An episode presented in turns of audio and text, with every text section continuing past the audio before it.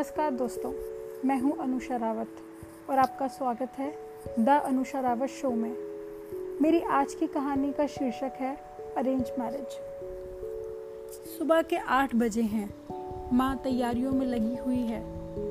मैं घर के बीच आँगन में बैठी माँ और पापा को देख रही हूँ। पापा सफ़ेद कुर्ता पजामा पहने फ़ोन पर बातें करते हुए आँगन में घूम रहे हैं। कभी हलवाई को डांट रहे थे तो कभी ड्राइवर को रास्ता समझा रहे थे।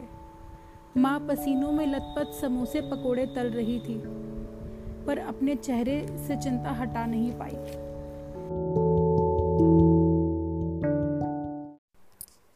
चिंता होती भी क्यों ना?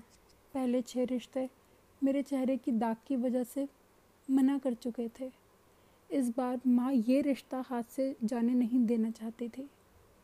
घर की घंटी बजते ही पापा और माँ दरवाजे की ओर भागे और मेहमानों को अंदर बुलाया।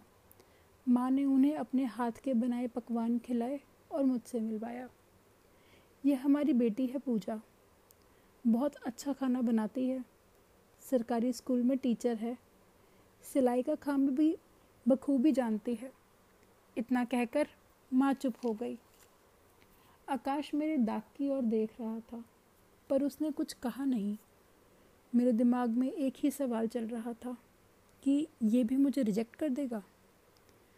आधे घंटे बातें करने के बाद मैं और आकाश अकेले छत पर चले गए। आकाश अपने सफ़ेद रुमाल से बार बार अपने माथे पर लगे पसीनों को पहुँच रहा था। लगता है आपको गर्मी लग रही है।